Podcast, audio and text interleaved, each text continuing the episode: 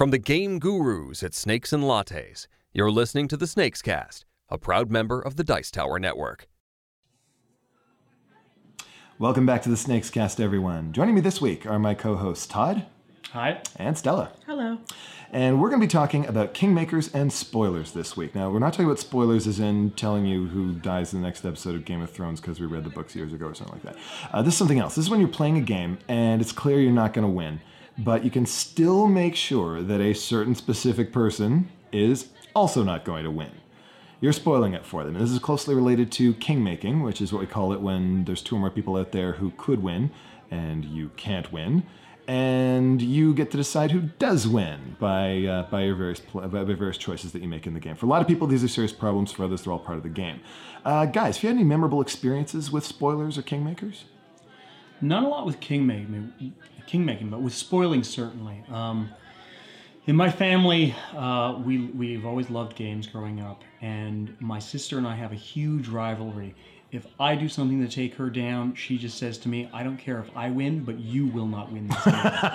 and it's it's a it's a fun rivalry. Rivalry. It's not like we're we're really out for blood, but um, it just makes the game a little bit more enjoyable for us. Good. So that's that's considered fair game then. That's not Yeah. dirty pool. That's Yeah, all yeah. part of the fun. Excellent. How about you, Stella? Uh, I've definitely, I definitely play that way, uh, where I kind of team up with somebody at the beginning of the game, and loyalty is everything. So I as feel long as like- one of you and either you or your ally wins, Definitely, you bring your buddy to the end, and then it's fair game after that. You take everybody else out. Done that multiple times. Sounds like you'd be a good diplomacy player. um, so, for a lot of people, if you can do this in a game, that makes it a bad game or a game they'd rather not play. Sounds like for both of you, though, it's a selling point. Uh, yeah, it's been a positive experience for me. I mean, I've never. But th- here's the thing: I don't take the game all that seriously. I play it because I want to enjoy it, and if uh, spoiling the game or even kingmaking can add to that enjoyment, then so be it.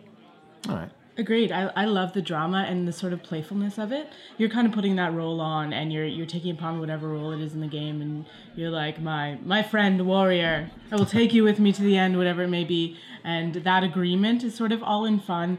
And you know, maybe one out of three times, one of you is gonna break that, and then the next game you're gonna be loyal with somebody else, and that sort of like half the fun to me is to play those roles. Kind of wonder how much that person's going to be able to trust you if they were there last time, though. But that just adds to the drama, though, doesn't it? That's that's not taken away from it at all. Um, well, obviously, for some people, this is a bit of an issue. I mean, for, for a lot of people, the uh, a game is an exercise of skill, especially a lot of Euro gamers. And uh, European style games are often designed so that you can't really interact with the other players all that directly, which means it's hard to do the kingmaking and spoiling thing. Um, and this is probably I'm, I'm guessing it's because they, they, they like to feel like they won because of the, because they're just better at the game. And if somebody who's not as good as they are can make them lose well that, that's that's a pretty bad point against it right there. But uh, it's, it's it's it's it's it's how can you tell when somebody's not going to go for that? Are there are there signs you can see among in, in players that's not going to work out if you try to spoil it for them? Yeah, I mean, I think also the style of game, the style of game that we usually see the kingmaking and uh, and, and spoiling happening happen is is in like American style games where there's really direct conflict, uh, games that are very swingy. Euro games tend to be, as you said, multiplayer solitaire, and they tend to be very close. So it's it, it's harder to try and make that work within it. Like you really have to work hard to kingmake or spoil in a Euro style game, which makes it, I think, a little bit more personal. You, know, you hear about uh, people on these online board, uh, gaming sites, and a game like something like Puerto Rico, for example, a very very heavy skill based game. Uh, there's one particular element in Puerto Rico, the captain, and if you take it at the right slash wrong time, you can really torpedo somebody's chances. And the phrase "How dare you take the captain" is kind of a catchphrase for people who just can't deal when it comes to this. All right, then hypothetical situation. So let's say you're playing a game, maybe Lords of Waterdeep or something, and you're pretty much out. You're way behind. You don't have a chance to actually win. But you do have some mandatory quest cards in your hand, which could be a very effective way of spoiling somebody else and making sure that they're going to lose. Do you spoil, or do you just try to get as many points as you can for yourself to get the best performance you can manage individually? I think it's one of these things where uh, the saying "know your room" comes comes in handy. Um, I like I usually play games with close friends, and and they get that it's all in jest and we're doing this for fun. So yeah, if somebody like took my last beer or you know somebody playing bought me my martini in front of me, then I'm gonna be like ha ha ha, I'm gonna burn this player for you. But you know, if I'm playing with a bunch of strangers, I just happen to be at a party or happen to be at a cafe where you know maybe I know one person and I'm playing with their friends, I'd be less likely to do that, not knowing if they would take it personally or not. But if it's my buddies and they know this is all for jokes, definitely I would burn somebody or king make somebody just for fun. Just straight up for perversity. Yeah, exactly. But um, let's okay. Let's let's let's see uh, some sort of obviously the, the know your room thing is hugely important. What's what's okay in one context is not so much in another. But generally, let's see if we can get some general things out there, if we actually can, or if there, maybe there are no general rules. Is it okay to spoil somebody who took you out of contention earlier in the game? What's whatever it is they did, they they took you down so much that you're you're not going to get back up. Is it okay to play spoiler against them generally? Yes. Yes. You know, th- that was really quick, and I wonder how many people in our audience would agree with that. It's uh, when I was younger and, and slightly uh, more foolish than I am now. I had this strategy, and I thought it was brilliant. You see, what I would do is uh, I, I would just announce to the whole table at the beginning of the game: first person who attacks me, first person does anything bad to me, I'm going to dedicate the rest of the game to making sure they lose. And I thought it was brilliant. Oh no, you're making enemies right off the bat. No, you got to play cool at first. well, it's it, it's that's absolutely true, and I didn't even realize how true it was. And here's the thing: it's it's so much worse than that too. It's not just a personal matter of making enemies. Even if they don't take it personally, even if they have no problem with it whatsoever, the fact is, if that becomes the winning strategy, then that means everybody has to do it.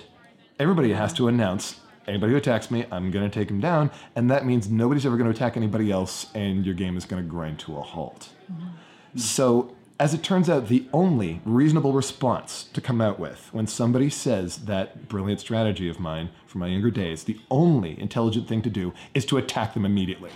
to punish them harshly. Absolutely. Make sure they learn the lesson. That's not going to work. All right, let's, okay, a little bit more nuanced here. Is it okay to spoil against somebody who took you out of contention last time you played? No. No, I don't think so. Mm-hmm. Maybe if it was the directly previous game, then sure. Okay. Uh, what's the statute of limitations then for? Uh... Uh, I feel like the night of is sort of the statute. Okay. Okay. You know, so... you, you build these alliances throughout the night, and these like enemies like, you're my buddy for the night, you're my enemy for the night. We haven't done an episode about an actual game night and the flow of games yeah. from stuff you play early on. We have to do an episode about that. That'll be awesome. But uh, yeah, that's that's interesting. Would you, would you agree, Todd, that uh, that, that, that it can stretch over multiple games if the uh, the evening seems to sort of call for it, or is, or is that or is that kind of mm, not so? I could see it if we played the same game directly after the game in which I got right. screwed over. Same game again. Yes, okay. And I would go out. But if you switch to a different game, though, then you have to bury the hatchet. New game. Right. New game, clean slate. I sorry, sort of a pause on the thing, but what's that game where you're like the captain or the whatever, and you have to Puerto Rico again? No, it's just a card game. I played it for the first time the other night. I'm sorry, this grinding this to a halt, but it was we played at the staff party and it was this exact thing is like we played like six games in a row and oh, people, oh cool. Yeah. That's got to be cool. Yeah that's the kind exactly of game where there's that. totally going to be grudges. Because yeah. oh, yeah. it's so short. Yeah. Mm. it's a quick game. It's so about 15 you minutes would totally do like loyalty for a couple games in a row and then if that person turned on you then the next game right away you turn on them. And the loyalties shift yeah. over the course of yeah. the evening from game to game but also sort of spreading across multiple plays. Exactly. I can see that. Well what if they did something that annoyed you out of game? Is it okay then no, I don't think so. Okay. Again, I think it depends on on who you're with. If it's your buddies and you're doing it all in jest and you're like so if, if, if it was your buddy who Yeah. didn't return that book that you lent them Yeah. last week and you, that's become an in-joke with your friends then yeah, you're like, I'm gonna shove you this card because you still you lost my book, or I'm gonna shove you this card because I bought you three beers the other night and you didn't even cover the cab home. Eat it. On, know? on the other hand, if somebody actually has a genuine grudge with you for some reason, as in there's maybe some serious bad blood that you're, you're trying to work through, but mm, I guess there, there would be some things. I don't know that I'd be playing board games with them. Ah, that's probably a good idea. You're smarter than I am. All right, so let's let's look at the opposite side of the coin. Is it okay to king make somebody help you early in the game? Obviously, your your, your buddy, your your loyal ally from earlier on is going to be fine, right? Yeah, definitely. I think that like it, like you said, coup, for example, the games are really short. They're 10 15 minutes. So you can kind of turn over and play those allies again and switch them up if they screw you over and I think it's a fun way to do that for sure. And I think people get that and it becomes this sort of like longer game of a bunch of mini games, which is sort of fun. It develops an arc of its own. Yeah. So, Tava, would you king make somebody who helped you earlier in the game? I would. I would. I, again, it depends on the game, depends on the situation, but yeah, I can see that happening. Generally speaking, it's okay. All right. Yeah. Is it okay to king make somebody who helped you in a previous play? Uh, like a previous game? Yeah. No. Not so much. No. Again, like know your room. Like I think possibly, but if you're with a bunch of serious gamers, Right. maybe you don't want to step on those toes because they wouldn't appreciate that so much. But among my buddies and among like you're having a bunch of beers and you're having a good time, sure, that's funny. Like people get fake mad and go from there, you know? Yeah, the gur arg. Yeah. So, um, and uh, this this is one that can come up sometimes with uh, with groups where you've got a spouse or uh, or a buddy or in some case like this. Is it okay to king make somebody who you have a personal relationship with outside the game? If it's a new romance, absolutely do it. Oh yeah, I can see it in a new romance. Well, but like you bring you bring like your second, third date to like come over and play games. You're gonna you're gonna nudge them and help them out a bit, especially if they're not a gamer. Yeah. You're gonna you're gonna okay, give them, okay, you know? yeah, I can see it. I can see it. Why not? And people will understand why, and they'll all give you the wink and the nod, and I gotcha. So if it's not quite so much of a new romance, though, if it's like, man, you always bring your girlfriend and you always kingmaker. I mean, this is uh, uh, af- af- after a couple. terrible. Never do it. After a Yeah. couple years of that, I'm annoying. thinking your game group might just yeah. Yeah. yeah.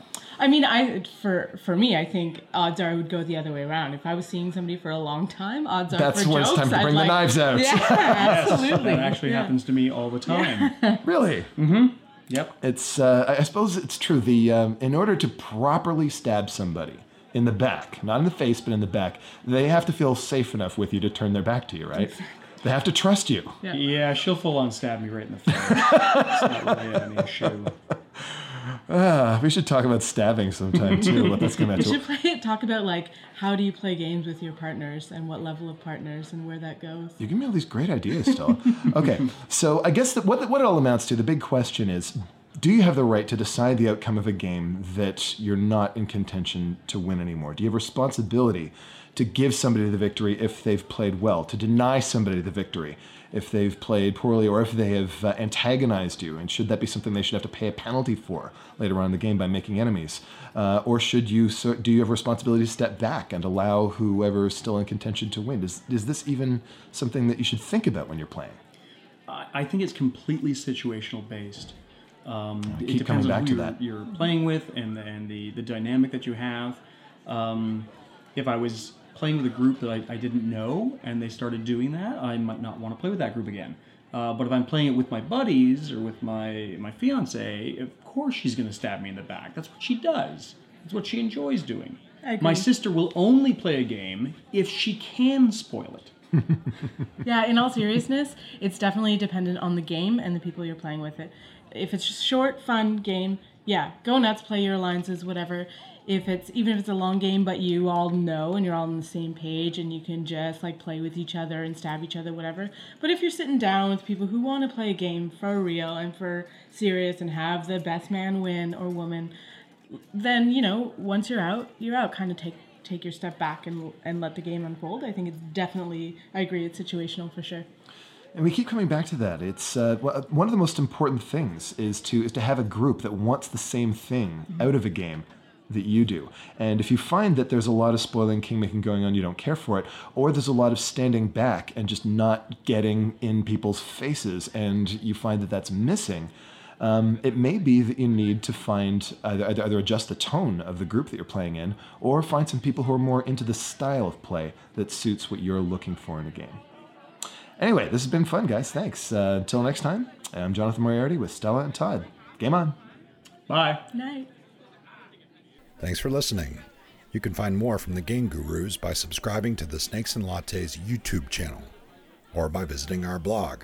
Just go to snakesandlattes.com and click where it says blog up near the top of the page. Until next week, I'm PT Douglas. Game on.